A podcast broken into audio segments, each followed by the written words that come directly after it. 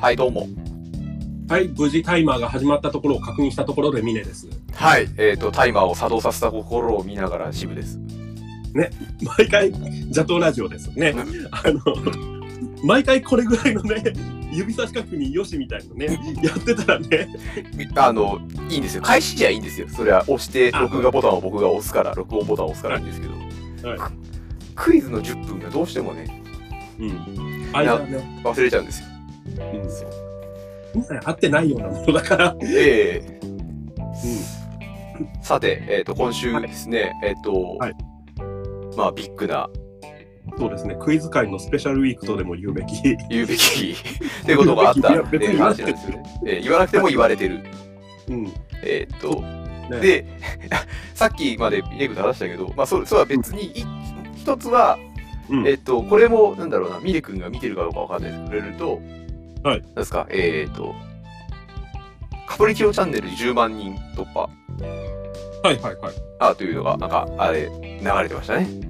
流れてま話題すにしね。て、はい、カプリティオチャンネルというクイズ法人カプリティオのカプリティオチャンネルが10万人突破して YouTube から銀の盾をもらう、はいはいはいはい。もらうのを記念した、えっと、動画が、あ公開されていてこうそれでなんか盛り上がっておりましたね、はい、盛り上がっておりました。銀の矛と銀の盾、一緒にぶつけるとどっちが割れるのか盛り上がっておりました。ということでえっと、はい見てないということではいはいわかりよまくし見とった。はいい。見ます。見ますってや枯渇。か元桂梅助だった人ね。はたい。まあはい見ないと思われるんですけどもえっとあ僕は見ました僕は見ましたよあ、何その なんか、何その自分一人だけ核シェルターの中に入るみたいな。クイズ核戦争が起こった時に、俺だけなんかもうなんか。これあれかもしれないみたいな。クイあクイズシェルターに入ったよりはチーム、うん。あのクイズ核シェルターに入るための入場券を手に取った感じですね。ああ、なるほどね。そうそうそうそう。あこれでこれで今クイズ核戦核戦争が起こった時にあのこうシェルターに入ろうとした時にこうよし取れって言われるんですけど。うんああ、そうだね。確かに。あの、しかもあれですよ。なんかね、クイズ大洪水とか起こった時にはね、なんかね、船に乗せてもらえない。乗れるんでしょそうそうそうそうそう。乗せてもら乗せてもらえるかどうかわかんないですよ。あのはい。なんでいや、俺、俺はわかんない よ。あなた、あなたは乗れるでしょ俺はまあ乗れ乗れるかもしくはあの。そうね、あの珍妙な男女にあのなんかバキュームみたいな装置で吸引されてあの捕獲されるでしょうね。 神妙な男女に。え珍妙なそうそうね。えあれ、まあ、これはあのリンダキューブの話なんですけどね。これはリンダキューブっていうあのゲームの話なんあですよ、。みんなキューブ。あ、はいそんな話だったっけリンダキューブは PC エンジン向けで出てたゲームで、そうですね。うん。あのそこまは、あそうそう、マサショウジのデザインで出てたゲームで、ストーリーラインが、えっと、その近近未来じゃなくて、もう未来の地球で、うん。もう地球はダメになるんで、あの地球に残ってる種種を逃げるんだっけうん。ま、あま、集めて逃げるんだっけそうそうそう、まさにノアの箱舟に、えっと動物たちをこう、えっと捕獲した動物たちをうん。あのしまいこしまっていくっていう風なまあ大まかなストーリーみたいな、はいはいはい。あ、そうだったね。うんはいえーまあ、そういうことで、はい、失敗すると、まあ、ゴーストバスターズの幽霊みたいに吸われると。そうですね、はい。ということで、えっと、はいまあ、一つはそういうイベントがありました、イベントのことが、はいありました。で、もう一つが、あーね、えっと、昨日、あ、昨日か、あ日曜日も撮ってますけど、えー昨日、今日の、はいえっと、朝方なのか、昨日の深夜なのか、はい、すみません。ちょっと根本的なことを、多少ネタバラシになってしまうかもしれないですけど、いいですかあ、じゃあ先に言うね、えっと、伊沢拓司の、オールナイトニッポンゼロというのが、はい、スそうペでシすャルね番。組として放送されました。はいはい、まだ聞いてません。で、あの、一つ質問なんですが、はい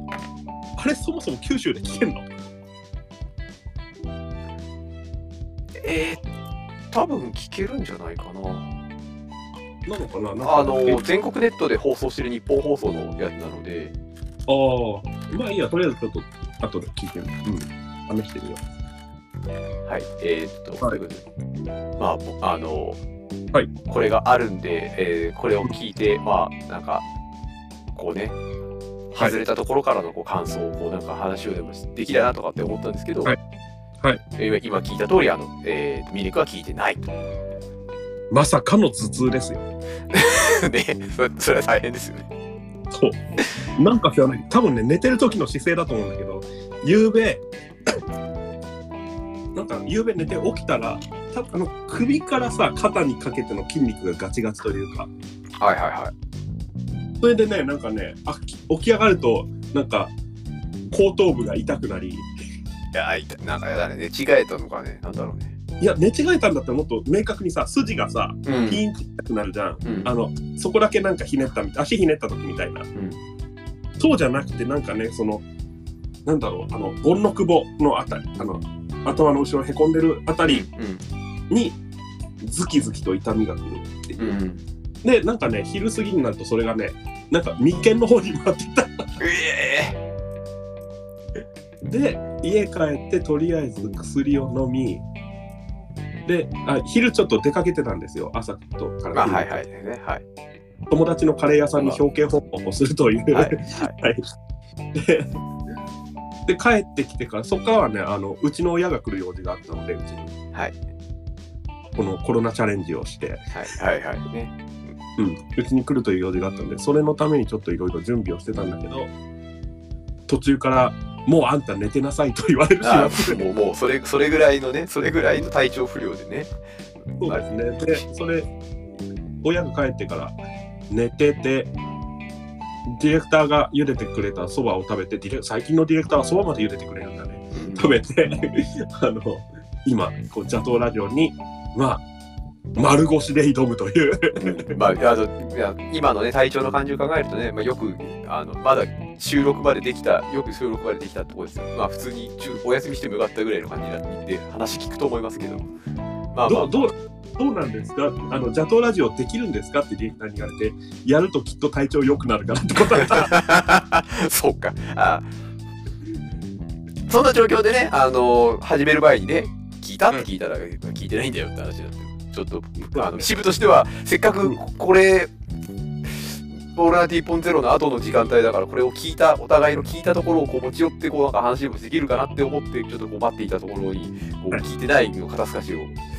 そうですねい食らやっておりただそこにシャラン級ばりの言い訳を俺はここでしたいはいあの意識し聞くことを聞くかどうか意識してなきゃただ単に主語なしで聞いたって言われて「オールナイトニッポン」のことって分かんないからねああはいはいはいえうん何それはどただどう単いうに意味聞いたってだけ言われて、うん聞いてないって俺答えたじゃん。ああはいはいあの意識してなきゃそれ聞いただけだと何のことか分かんないからそれそれはあのぼはい何ですかあの聞くことまではちゃんと意識しているんだから そこは評評価してく俺はやっれてきたんだけど家に忘れてきたんだそこは評価してくれとそうですよそこの評価はそこの評価はもらえただってそれはあとあれあの体体調が悪い中頑張ったんだっていううギブミお涙的な部分もありん、うん、まあね雪印社長ですよね涙くんこんにちはうん、 雪印社長そうねうん、私は寝てないんだですよねそりゃそうですよそうですねしょうがないですしょうがないですはいえーっといやあのだって つ二人で昨日やり取りした今日明日日曜日に収録しましょうかって言ったところで、まあ日曜日に収録しましょうかって言った理由は「オールナイトニッポンゼロがあるからではなくて日曜日に、えー、と中央特会の例会があってその例会自体がもともと長丁場になるよって予告されてたところでまあ確かに12時おあのお昼12時スタートにしていつも1時スタートを1時間早めて12時スタートにして終わったのが8時半ぐらいだったんでうんな長丁場っちゃ長丁場だったんですけど、まあこれでもなんか普通のもしかしたらクイズ会においてあの朝の10時から始めるところもあるでしょうし、そうですねで、なんか、夜の2時までやるところもあるでしょうしそうそうそうそうって思えば、まあそんな大したこともないけども、それでもやっぱりこう、そうだねって思ってたんで、えー日曜日にしようって。日曜日にやるんだったら、オールナイト日本ゼロの話ができるねって話を、こう、そうだねってツイッターのダイレクトメッセージで、ダイレクトメッセージで今履歴を開きますよ。マジでそれ俺既読ついてる既読つって。 既読あそっかダイレクトメッセージつかないのかあえないけど失礼しました。これはあれか、霊界の時に話したんだっけか。いや俺ごめんだとさん俺き聞こえあの覚えてないじゃあ僕のあれ完全に心の中でミネ君とそういう会話をしたことになってたんですね。心のシュートそっか。このシュートいや、イメージ、イマジナリーミネ君と話しまし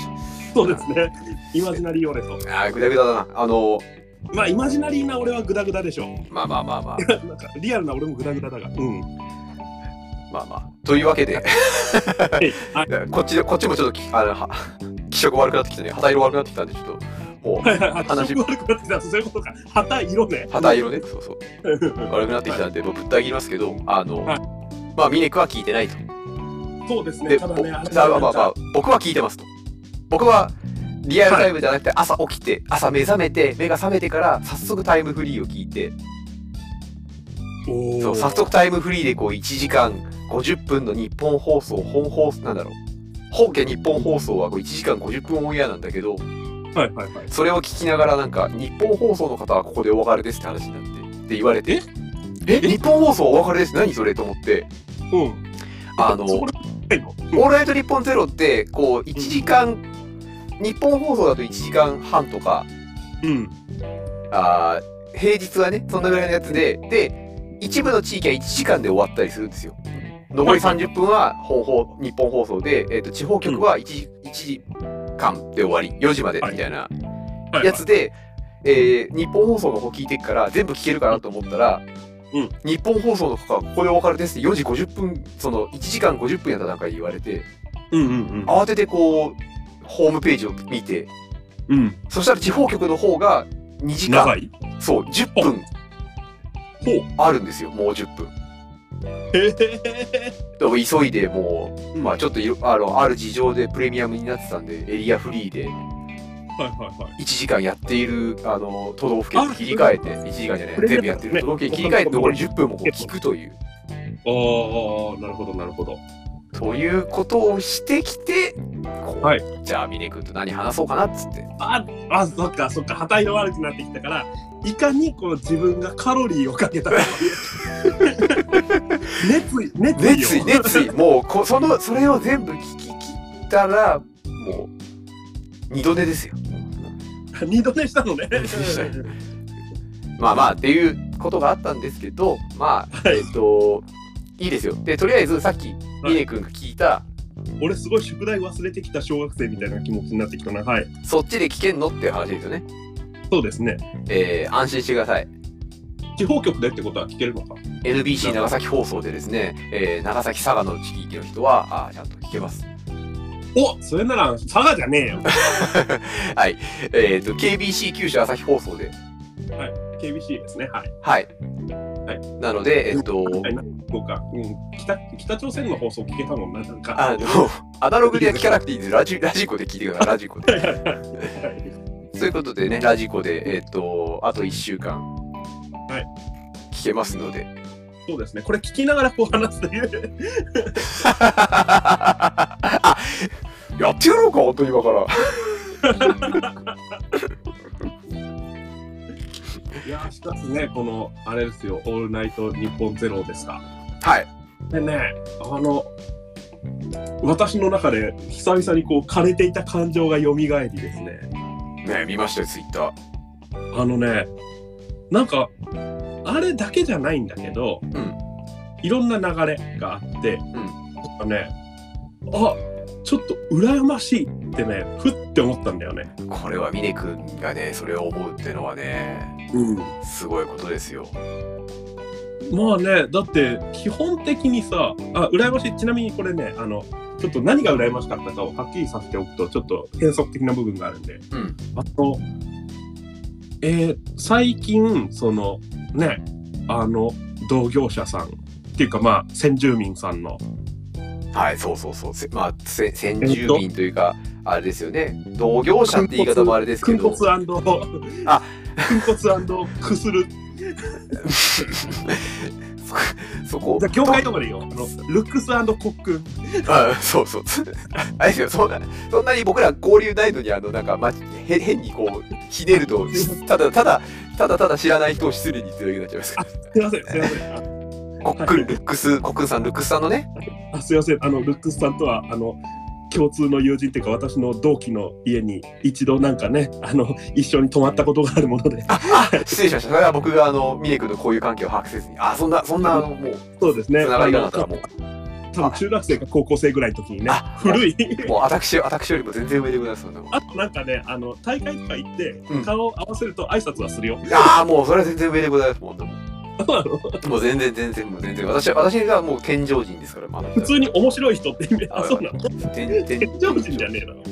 ろもう天じゃあ天下人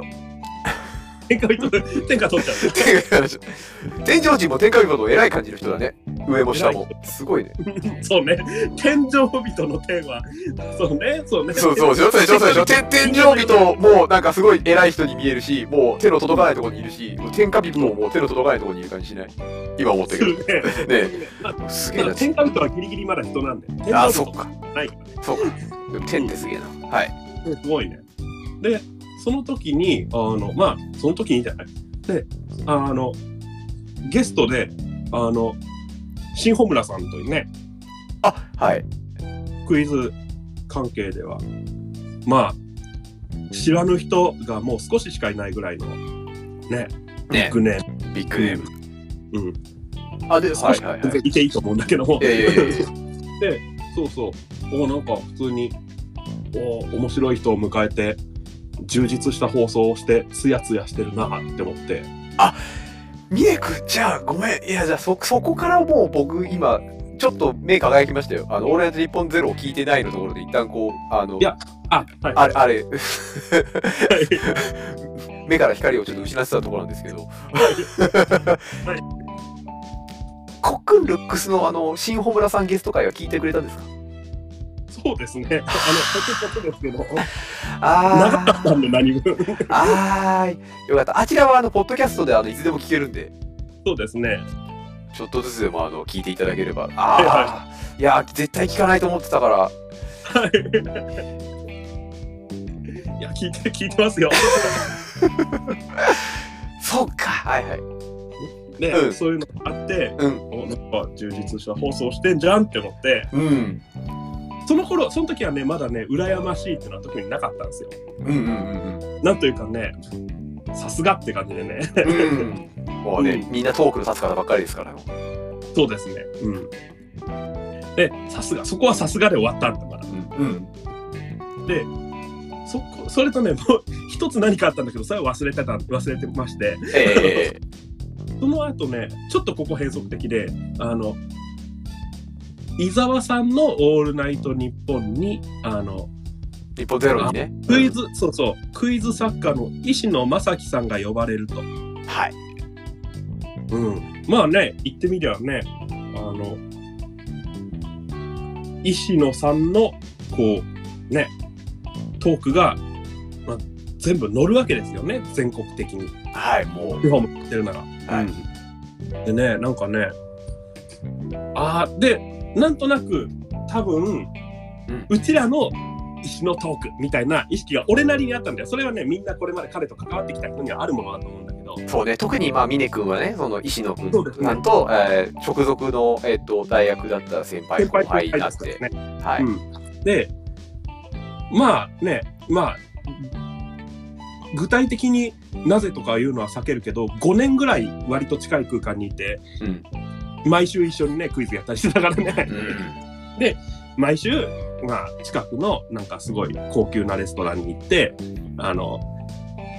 いろいろトークをしたりしてだからねしょうもないトークとかをねちゃんと補足するとあのラ・トゥール・ダルジャ西早稲田店っていう名前のサイゼリアなんですけどそうですねサイゼリア西早稲田店ですねはいはいとは言ってねそう話してたからなんか我々の石のトークみたいな意識は多分どっかにあったと思うんだよそこまであんまり意識自分ではしてないけどうんうんうんうん、ねそれが全国に乗るってなった時に羨ましくなったんだよねあーあーなるほどでそうあの何も説明がないとなんか特にあの伊沢さんの「オールナイトニッポンゼロとうとう伊沢さんが「オールナイトニッポンゼロというのをやるようになりました「クリーピーナッツ」とかもやってましたとか、うんそういうところから伊沢さんに対して羨ましがってるように思われちゃうかなってちょっとあった。ああはいはいはいはい。えー、あ彼くまはで、うん、あくまで羨ましいなと思ったのは、石野君ですねはい。 で、石野君に対して思ったんだけど、思ったのもあるけど、そこの羨ましさは、なんだろうね。その、うん石野くんとやっているトークなり彼がやっている話しぶりなりとかっていうのがあれが全国に乗っていくっていうのを見て、うん。まあそのうん。石野くんと話をしていた相手であるところの自分とかから見てそ向こうが全国に乗っていくっていうのを見るのが羨ましいって思う。単独でじゃなくて、その前に、その、どうなんだろうね。そっちは、あの、ね、コックンさん、ルックスさんと、ね、新穂村さんのでもちょっとひ引き金みたいなのがあったわけだからね。何が羨ましかったんだろうね。 そう何が羨ましいんだろうね何が羨ましかったんだろうねっていうところがあの、うん言いえ言い表せないんだけど多分ね、あの、漠然とした、成功した感じなんだと思う。ラジなんかウェブラジオならウェブラジオの世界で成功した感じクイズやってる人の中でうんそれとあの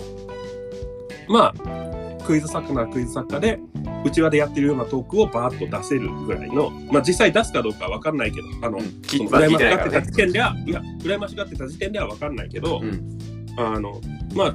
でもあの感じで話せるのかなみたいなうんそういう羨ましさ。で、羨ましさって、これは俺がふっと思ったことだけど、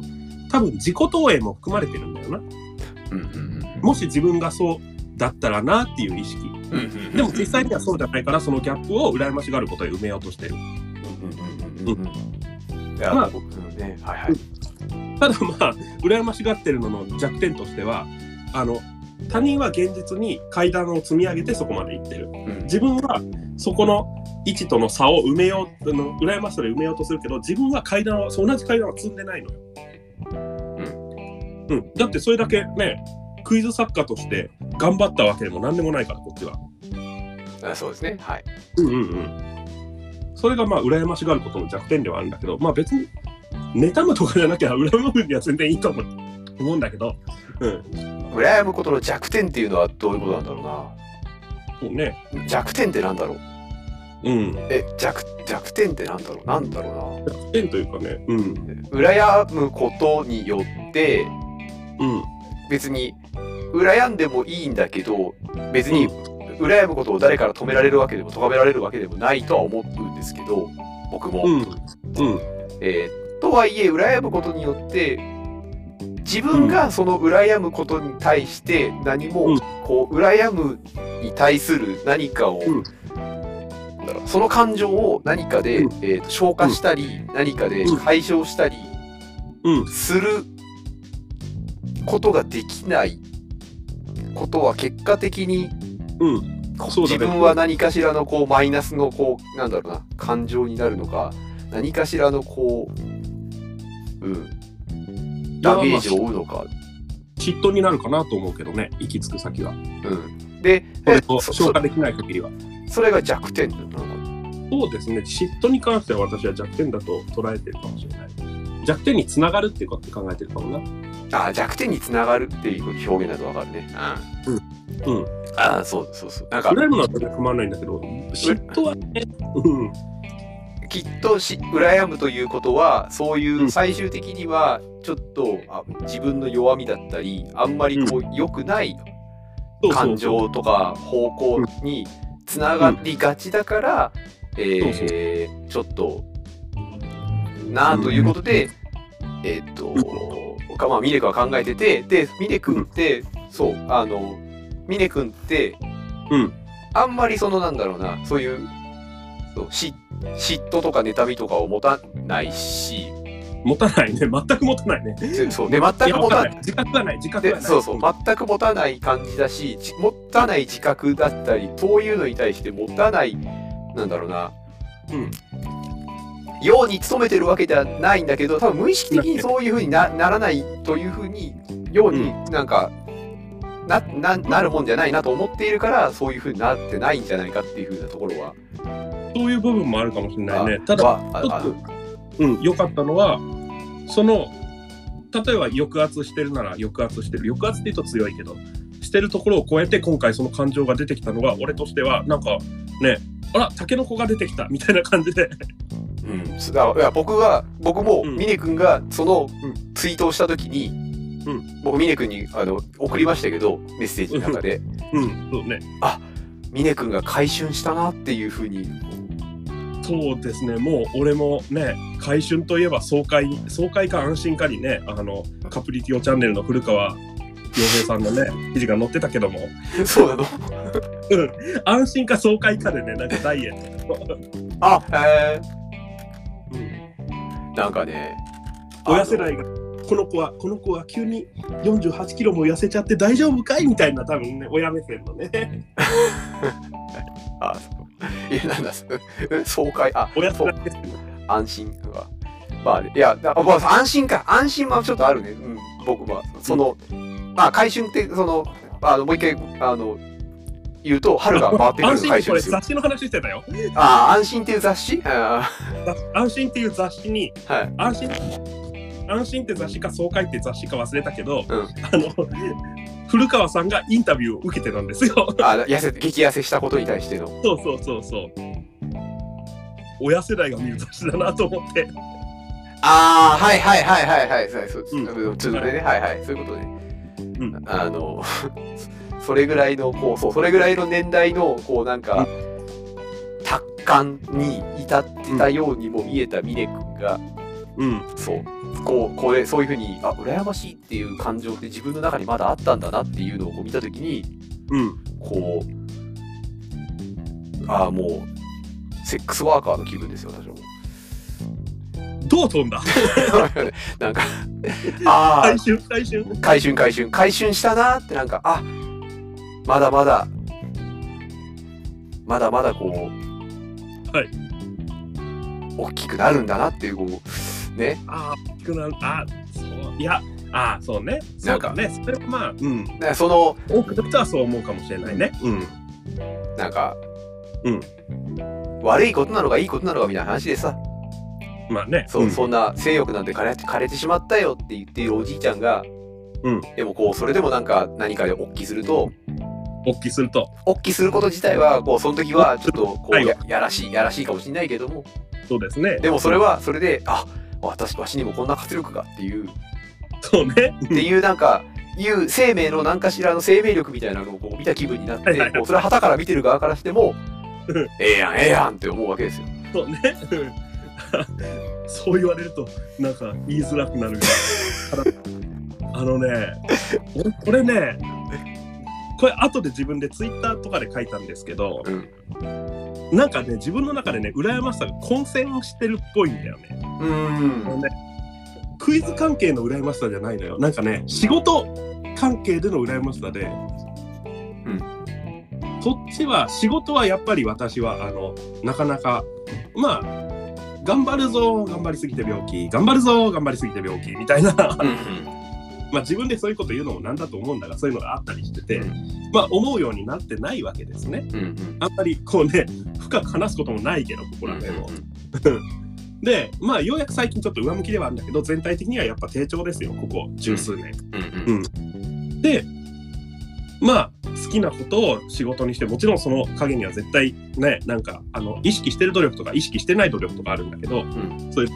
やっててさでまあ例えば石野くんなら石野くんのトークを全体に広げる、そのまあそういうチケットを得たわけじゃないですか。えええええそれは仕事での俺の羨ましさでありこれは自分でこっちはねかなり意識してるんですよルサンチマンに結びつきかねないえあークイズという趣味における、はいえークイズにっていう、まあ、趣味によって、同じ趣味によって、うんえー、と世間からの評価、うん評判なり人気なりっていうものを得ていっているというのに対してのこう羨ましさがさっきの話までで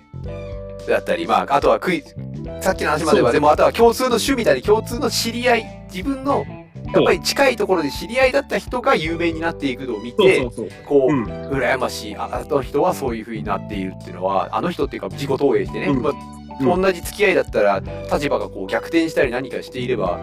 うんねなってるかもしれないとか思うと羨ましいがさっきまでの話で、うん今はでも実はと仕事と仕事の成功まあ成功っていうのはあれですね別になんか社会の評価じゃなくて、うまくいもっっとざってくいりるとしたのっていうね、うん定義しないからね考うえんるとうんうんうん職種が違えどもそう仕事をして飯を食っているっていう人間飯を食っているで飯を食うためのだけじゃなくて仕事に行ってよって自己実現だとか、仕事自体がこううまくいくだとかはいなんとかっていうえっ、ともうリバースモーゲージ充実人生ですよ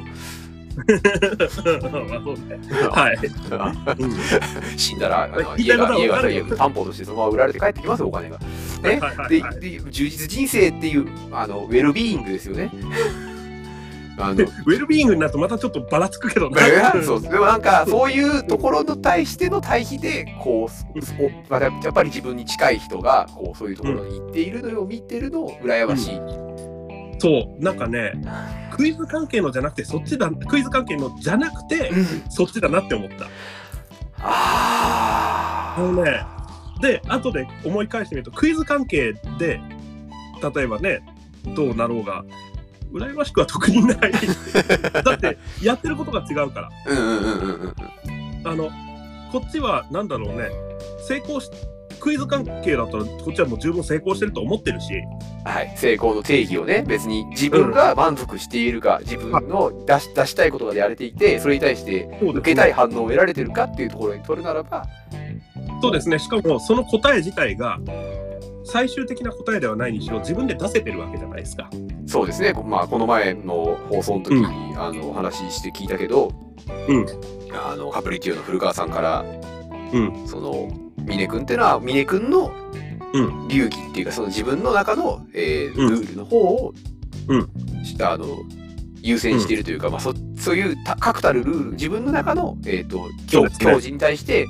あの向き合ってる人なんだなって評価されたようそうでですね。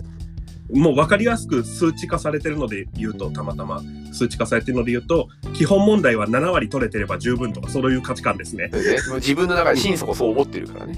そうですね。だってこれだと絶対ペーパー通りはしないでしょ。うんでもうん。満足です。ん満足っていうか十分だと思ってます。ううん、とかそういうのね。そういうのね。そこがあるから羨まないんだよねクイズ関係では。なるほど。誰もってことはないかな。まあまあ、うんあの、同あでもめじ、ったにめったに羨まないね。まあね、いやまあ、だあるとして、で、仕事人、社会人うん。としての羨ましさだが、そうかそれは自分でもうあの相当生臭いものがあると思ってるし、うん、いや、でもね、あのう、えーっと、そっちだったとしても僕はもうそれもええやんとは思いますよ。あ俺もねなんかね、うん、あええやんとは思いますし、あ、じゃあそれに対して、じゃあ、あの、うん、僕はねあそう聞いてる側なんでね、はい、あの聞いてる側のあのか感想をさすが、うん、そうそうえっと言ってる側と聞いてる側が違うこと分かってるねそう言おうかと思ったけどもうねあのうん30分経過してるんですよね、 マジで 30分経過してますよもうさっきもうとっくの塔にあのベル鳴ってたんでマジで30分鳴ってたんであの軽くこはいの僕が聞きながらメモってたことではないところではい今の峰君の話に同意するところを1個も話するとはいはいはいあの「オールナイトニッポンゼロ聞いてうん二度寝したんですよ朝はい、で二度寝した時にうん、 見た夢が夢の話かい、うん、見た 夢が俺の夢の話そうんうなんか会社の会社かどっかの仕事の研修でうんグループワークをやることになってはいでグループワークで何かをこう作るかなんかやる考えるみたいなところのうん4人グループかなんかのはい1人がん伊沢さんではいなんかいあなたは影響されやすい人です伊沢さんとなんかもっとなんかどっかの有名な女の人かなんかとはいもう一人誰かとなんかところに自分が入って、はいなんかすげえこうイケイケでなんかいろいろもういやもうここまでやれてんだからこれ考えましょうよみたいなこうじ伊沢さんはもうここまであのクイズノックをした時有名になってきたこう土壌があるからはいはいはいもう何でももうあれグループワークのその中で考えられますよ的な感じのこううん話をしている中でこう自分は出すものが何もないみたいなはいはいはっていう夢を見て目が覚めたんですよ。い。 そうなんだ。うんん。でちょたまちょうどあの会社の方で、えっと自分と同じ世代ぐらいの人たちとあのそういうグループワークの研修をやってたので数ヶ月ぐらい。本当はなんか直接的に影響を受ける。 そう、そ、その時のか感情と、俺は鉄砲ゼロを聞いた時の伊沢さんと、まあ、まさにあの、今、峰君が言ったような、こう、成功者のなんかこう、成功者のイメージみたいなのがこう混ざって夢の中でこう出てきたっていうのでまさに峰君が思っているあの羨ましさみたいなもの が僕は夢でガッと表出してきたんですよ。あなた、本当に夢に直接反映する人ですね。まあ、だからね峰君のその羨ましさがねドンピシャでね今自分のやつにハマったんでね面白かった、うんちょっとそれは紹介したかったですね。まあ、回春だなんだ言ったってね、これね、あの、仕事のことだと考えるとね、羨んでる当人からすると結構な地獄ですよ。ああまあそう回春も何も。 回収もそれは回収じゃないからね。元々あそうそうそうあの自分の意思と関係なく大きくするんですよ。そうだそれはなんていうかな。そううん、もうなんかね、大きい疲れすらあり得るよ。うんあのもっとね回春とか老ね普通に高齢化老化に伴う何かに対する回春ではないところなんでさっきの仕事のやつに関してはもうもっと、ううんん古傷がね古傷がうつくような感じなのかもしれませ古ん傷っていうかまだね、長い傷、長い期で今傷だからねうん、ただね、これはね、今日あの博多駅のエスカレーター登ってる時に思ったんだけどね、そういう風な古傷とか長い傷とかがあったなっていうのを、まあ、思って、うん自分でね、やっぱりその仕事のこととか考えてると。うんあの例えば、ね、石野さんとかにしても後輩なわけですよ。うんなんか、まあ、ちょっとね、なんかね、あの、内容があるかないどうかは別として、 先輩ずらするようであれだけど、あの、まあ、性格的に大丈夫だとは思うんだけど、そんな、ん10 5年、10年、棒に振るような傷を負わないでよくいてくれたっていう感覚で、その嬉しさはね、じわーっとあったね。ああなるほどねだって俺が大変だからさ、うんあの、他の人にね、同じ思いしてもらいたくないのよ。うんうん特に近しい人の場合ね、ある程度以う上。んあとはね、彼は俺が体調大変な時にちょっと東京行く時にことになった時声かけてくれたからね。うんうんうんうんそういう恩義もある。なるほどねうん。まあなるほどわかりましたあの だから病気とかなんじゃないよ、あなたも。はいはいはいありがとうございますあのあ,、ね、あのちょっとね方向性がだいぶあの変わ 変わったんであそのうですね。もともとそうなんじゃなくてそうもともとのあのミネ君の羨ましさみたいなものをこうこ今回のやつをきっかけにこう、えー見たんでそれは僕にとってはとてもそのさっきのクイズとかなんとかに対してのあのつながりだとか想定した場合にはちょっとああ君もこの気持ちが分かるようになったかと思ってまたそれに関するすいません、偽物です。そう、それに関する話を ね、えっと、今日聞いたかか感想も含めて、感想もそういうのがか ずっと絡むんで、そこら辺の話をしようかなと思ったんだけど、ちょっとあの、毛色が変わったんで、ままあ、そこのすい部ません分は、ら来週、あのはい、もし、まあ、タイムフリーで聞く機会があったら、 まあ、聞きますよ。うん。来週ね、中身に対してのところで、こう、こういうことを思ったよ、みたいなところを、はいはいはい。あそのう、です話そうかなって、はい。はい、思います。はい。じゃあ、ああ、40分経っちゃったけど、まあ、クイズいいね、やっていきましょうかね。はい、大丈夫。今さ、トークで40分経ったぐらいで驚いて、そんななんかさ、そうそんね、なかまっぶってある。そうね、このラジオでそんなかまっぶって。全くですよ。短いえよー 日曜の夜 ぞ。はい明日しようえー、っと、じゃあ、うんえー ABC ザ・シックスス、 2008年。あ2008年、はいえー前回249問目の、えーはい緩急案。はいはい、環球案ね、武者の工事選挙のね、おお、さすが、武者の工事選家の、えだー、別名 言葉自体から聞いたことあったから。あ、そうかそうか。はい、うでした。です。で、だからね、次は250問目からですね。うとうとう1000問のうちの4分の1にああ、もうそこまで差し掛かりましたか。確かゴールまであと一歩ですね。あと一歩ですよ。えーっと、あと1ヶ月まではあるか な。 んすみません、1ヶ月だとなんか最悪10問ぐらいしか進まないですね。ごめんなさい。今こいれや、10 6, 万じゃないか。 6月でしょうん。半年ぐらいやってるよね、これ。 11月うん。 11月14日が最初ではい、7ヶ月ですな。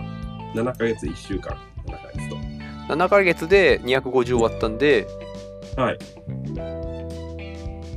だからまあざっくり考えて 30×4 で120 10年かかる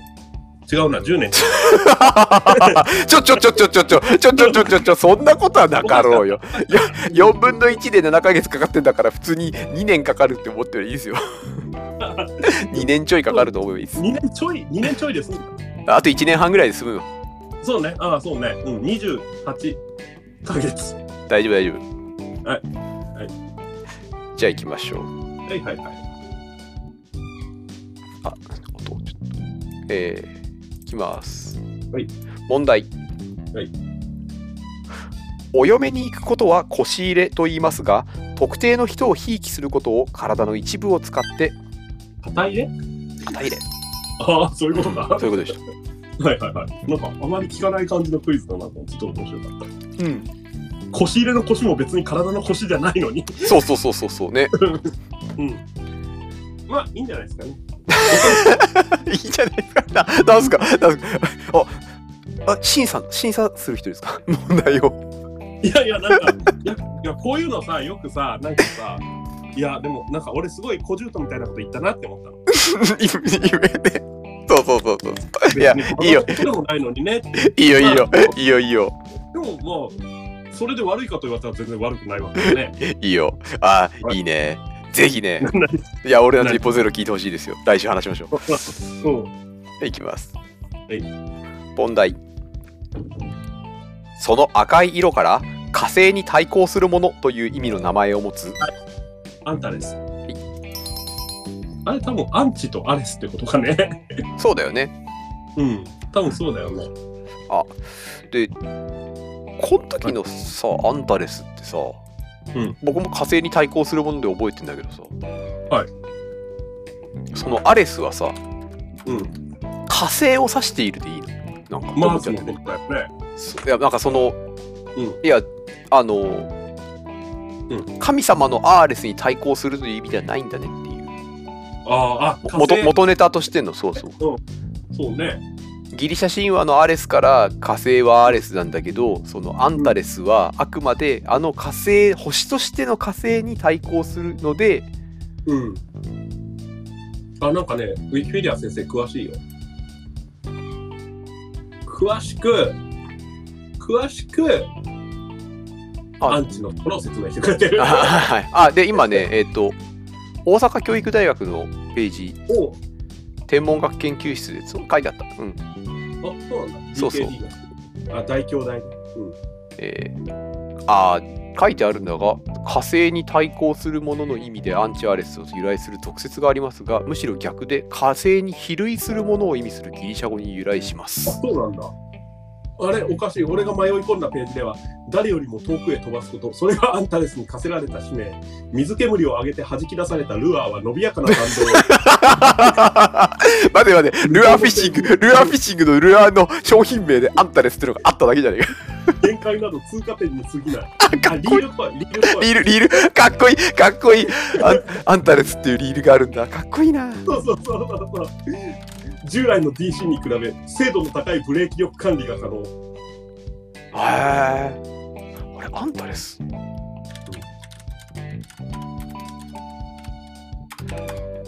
ニューアンタレス DC の圧倒的なキャスト性能に新採用のマグナムライトスプール3が大きく貢献していることは間違いないが、そのクイックかつ滑らかな回転を支えているのが S3D スプールやサイレントチューンといった島の独自のペイトリ、ペイトリールテクノロジーである読めなかった ああスプール自体のブレや、はい、そうかそうか。あ、でもこれ回転要素を排除してるらしいよ。あこれ俺のは前プランドか。あの島にちなみにそのなんだシマノのあのリールがアントレスだったっていうのでこうふわってこう思い出したのがはいはいはい。いやワイズロードっていう自転車専門店があって、はい、島の自転車もやってますね。うんまあ、シマノはそう自転車部品で有名ですけど、まあうん、ワイズワイズロードっていう自転車専門店が、はいあのやっているワイズロードの自社自社ブランドみたいな、まあ、あれですよ、えっ、と、マックスバリューみたいなもんですよ。トップ、はいはいはい。マックスバリューなのはか、トいップバリューみたいなもんですよ。はいみたいな、えっと、の、で展開しているバイク、はいあ自転車のブランドがアンタレスなんですよね。ああ、そうなんですか。まあ、だなんかアンタレスって聞いた時にあれじゃああの島のあれって島野のバイクなのかと思ったけど見てみたらうんやっぱりワイズのバイクなんで、まあ、たまたまですね、アンタレスって名前にしやすいんだな だよなそうね。でも、これだけさ、そのさ、リールさ、アンタレスさ、リールの方ね、うんあの、散々すごいかっこいいこと言ってさ、あの、値段も税別5万8000円でさ、うんすごい言ってるんだけど、あのね、淡水専用って書いてあってね、あ、塩に合ってんだなと。そっかそっかそうなんだねでも淡水専用っていうのもあるのねもうねそういうそうね。多分ね、その防防炎というか、ね、してあるかどうかだろうね。塩によるサビを防げるかどうか。うん全然釣りをやらないから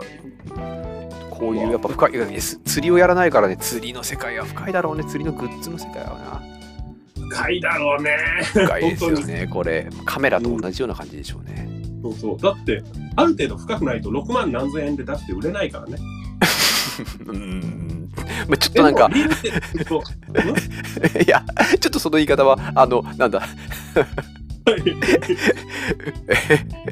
なんか資本主義の、し資本主義の欲望を喚起するためにはみたいな、そういう話ですか。なんかまあ、あの、さ、才を、才をいかに見出すかみたいな、別に本当の機能ではなくみたいな。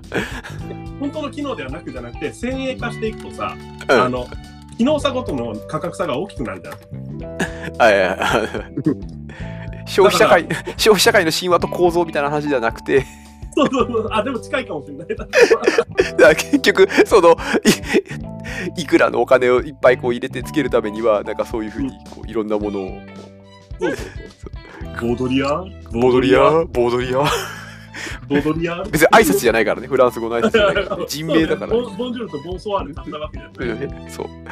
えーっとはいまあアンタレスは、まあ、火星に対抗するよというよりは比類するものって意味じゃないですかみたいなページはあったけどでやっぱり火星に対してでいいみたいですねうんうんいいような気がしますでいいとうん。はいうん。関係ないけどさ、うん昔オンエアバトルってあったじゃないですか。うんあの、勝ち抜きオンエアバトル、なんか、前、前、前段忘れたけど、オンエアバトル。あの、すごい視聴者がゴルフボ色のついたゴルフボールかなんか入れて、そのお重さで、うんシンプルってやつ。はいで、その視聴者が評価するやつでさ、あの、最後、決め台詞でさ、あの、アナウンサーがさ、あの、テレビの前のあなたたちですみたいなことをなんかや言りうまじすゃん。ねやりますねやっぱ火星のオンエアバトルはあんたですっていうのかなごめんね、こんだけの話のためにすごい引っ張っあー なげえな前が前がなげえなて。しかもその長さに対する実りがあるかと言われると、別に僕相手だったらオンエアバトルの司会者が火星でやったらだけでもうよかったですよ。オンエアバトルは知ってますから。あれ。いや、リスナー、リスナーさんに。いないんじゃないかな知らない人。まあ、はい。はい。じゃあ行きます。はい問題。1958年にノーベル文学賞を受賞するも辞退させられた代表作「ドクトル・ジバゴ」で知られるロシアの作家は誰でしょうドクトルジはもう、 ?321 どっかでもドクトルジバゴは違うよな。ソルジェニーツィあなるほどね、あ収容所軍、収容所軍島だもんね。そうそうそう。だからソルジェニーチンじゃない、誰だっけ、ドクトルジバゴ。えーパステルナークです。ああ、そっか。モリス・パステルナークだ。はいそうそうそうソルジェニーチンも、あれ自体自体は関係ない。え自分で断ったとかじゃない。あやったのかななんだろう。あ、ソルジェニーチンは、うんノーベル文学賞を受賞してんだね。あ、しては受賞してるんだ。 70年にノーベル文学賞を受賞してる。はいはいはい。うん、うん。はいなんかよくごっちゃになるんだよね。あのね、なんだ、あの、ドクトル、ん怪人マブゼかな。怪人マブゼ博士。ほう鳥取マッペってのが、あのね、昔の映画にあって、うんあれはフリッツ・ラングって人の映画なんだけど、それと、うんうあのんドクトル・ジバゴと、あの、クレイジー・キャッツがやってた、うんあクレイジーの怪盗ジバゴかなほってのがあって、怪盗自爆か怪盗ってあの、泥棒の怪盗ね。泥棒北森夫だうん。あ北森夫の小説「怪盗自爆」の映画がクレイジーの怪盗自そ爆うそうそうそうそう。なんかね、こなんかね、あんまり、映画の方はどっちも見たんだけど、一回。うんなんか、あんまり印象に残んないままごっちゃになってる。うんまあ確かになジバゴと、ドクトル・マブゼと、とクレイジーの怪盗ジバゴはうんごっちゃになってる。あ、コナンだね。ジバゴじゃないんだね、これ。うん。ごっちゃになってる、結構。いやなんかでも今のこれ見てうん。えっとうん。だってクレイジーの怪盗ジバゴは、北森夫の怪盗ジバゴの映画化でしょうん。ドクトルマンボウとぐっちゃになってああ、ドクトル・マブゼ。北森夫のドクトルマンボウが入ってくることによ って北森夫の怪盗ジバゴはドクトルジバゴってぐっちゃになっちゃう今なっちゃっておーなるほど。そう考えるとなんかごっちゃになる気持ちはわかるなと思ってなるほど そうなんですよね。あ、これ音楽宮川博士だ。うん。はいウィキペディアを見て今見てね、はい、 そうそう。監督坪島隆ですよね。これね、あの坪島隆のはそんなに悪が少し弱くなってポップになったイメージだな。うんクレイジー主演の映画の中では。この前の古澤健吾って人はもっとなんか。メリハリ良くも悪くもメリハリがついてる作風のイメージがあるので、まうんうんあ、そういうのがあるんですよ。お好きですねこういうのねこういうの好きよね。うんドクトル・マブゼはすごいなサイレント期としては異例の4時間を超すの超対策だよ。うわーうわー寝てしま本当うにでも、これだけでフリッツ・ラングの代表作って言えると思うよ、ドクトル・マブゼ。そっかそっあかドクトル・マブゼはね、多分これ、ドイツからアメリカに行くんだけど、このあのフリッツ・ラングって確か。うんうんドイツにいた時の、うん、最後の、最後のじゃないな、ドイツにいた時の超大作みたいな感じ。うんうんうんはいということではいチャイムが鳴りましたあすいません、一つだけ補足。あのね、フリッツ・ラング、あの、一個だけ、あの、1960年戦後、もうドクトル・マブゼから、えっと38年後に「怪人マブゼ博士」っていうタイトルでリメイクしてますね。あーそっかそっかこういうのも結構ある。ああもうだ怪人マブゼ博士は怪盗千葉子とかぶるね確かにねそれそれああ、そうなんだよ。いろいろ混ざんの。ああぐちゃぐちゃになるねうん、でドクトル千葉子を書いたのはえっと、カステルナーク。あでかいでかいでかい記憶クイズみたいになってる そうだね。そっドクかトル・マンボを書いたのは、あドクトルマンボウ書いたの は北森よそうね。そうね。いや意外でしたよあ峰君がパステルナークがさっつっと出てこないって意外だったけどこれいああ、っぱいぐちゃってなってるからなんだね クレイジーの怪盗ジバコの監督はえっともう坪島隆です。最初さっきさっき一回聞いただけのことだから僕も分かんなそいうでですすね。はい、坪島隆です。はい。えーということで、えっと、はいえー10分経過しましたって言ってるんですけど、はい平気な顔で10分経過しましたって今言いましたけど、はいあの10分押し忘れてたんですよ ね。オープニングで指差し確認とかなんか言ったんだけどな言ったね。俺も、俺もうっかりしてたね。 10分のやつを押し忘れてて1問目の何あいやいや2問目アンタレスのところでいろいろ調べてるところで収録時間見たらなんか5分ぐらい経過してるかなと思ったんで5分のタイムをはい慌ててスタートさせた結果あ、そうなの、ね。今ということですねあ目分量でね。目分。量で10分経ちましたんではいはいはいはいはい。まあとりあえずこんな感じでよろしいですかねはい、よろしいですかね。第1回ははい明日明日明日だね。いやうんえっとね。明日は質問。うん。いや今日今回はねうあの日曜日にもう両方出そうと思いますそのまあ、はいはい。まあのど即う日は寄せ分として。はいそうですはいはいはい。じゃあ、今日。今日、まあ、収録中に日付が変わらなければ。ははいはい 日曜の夜ぞい。というそこうとでね。、はい、そうね。はい。じゃあ、えー今日第1回は以上ですはい、以上です。ありがとうございます。また後ほど後ほど。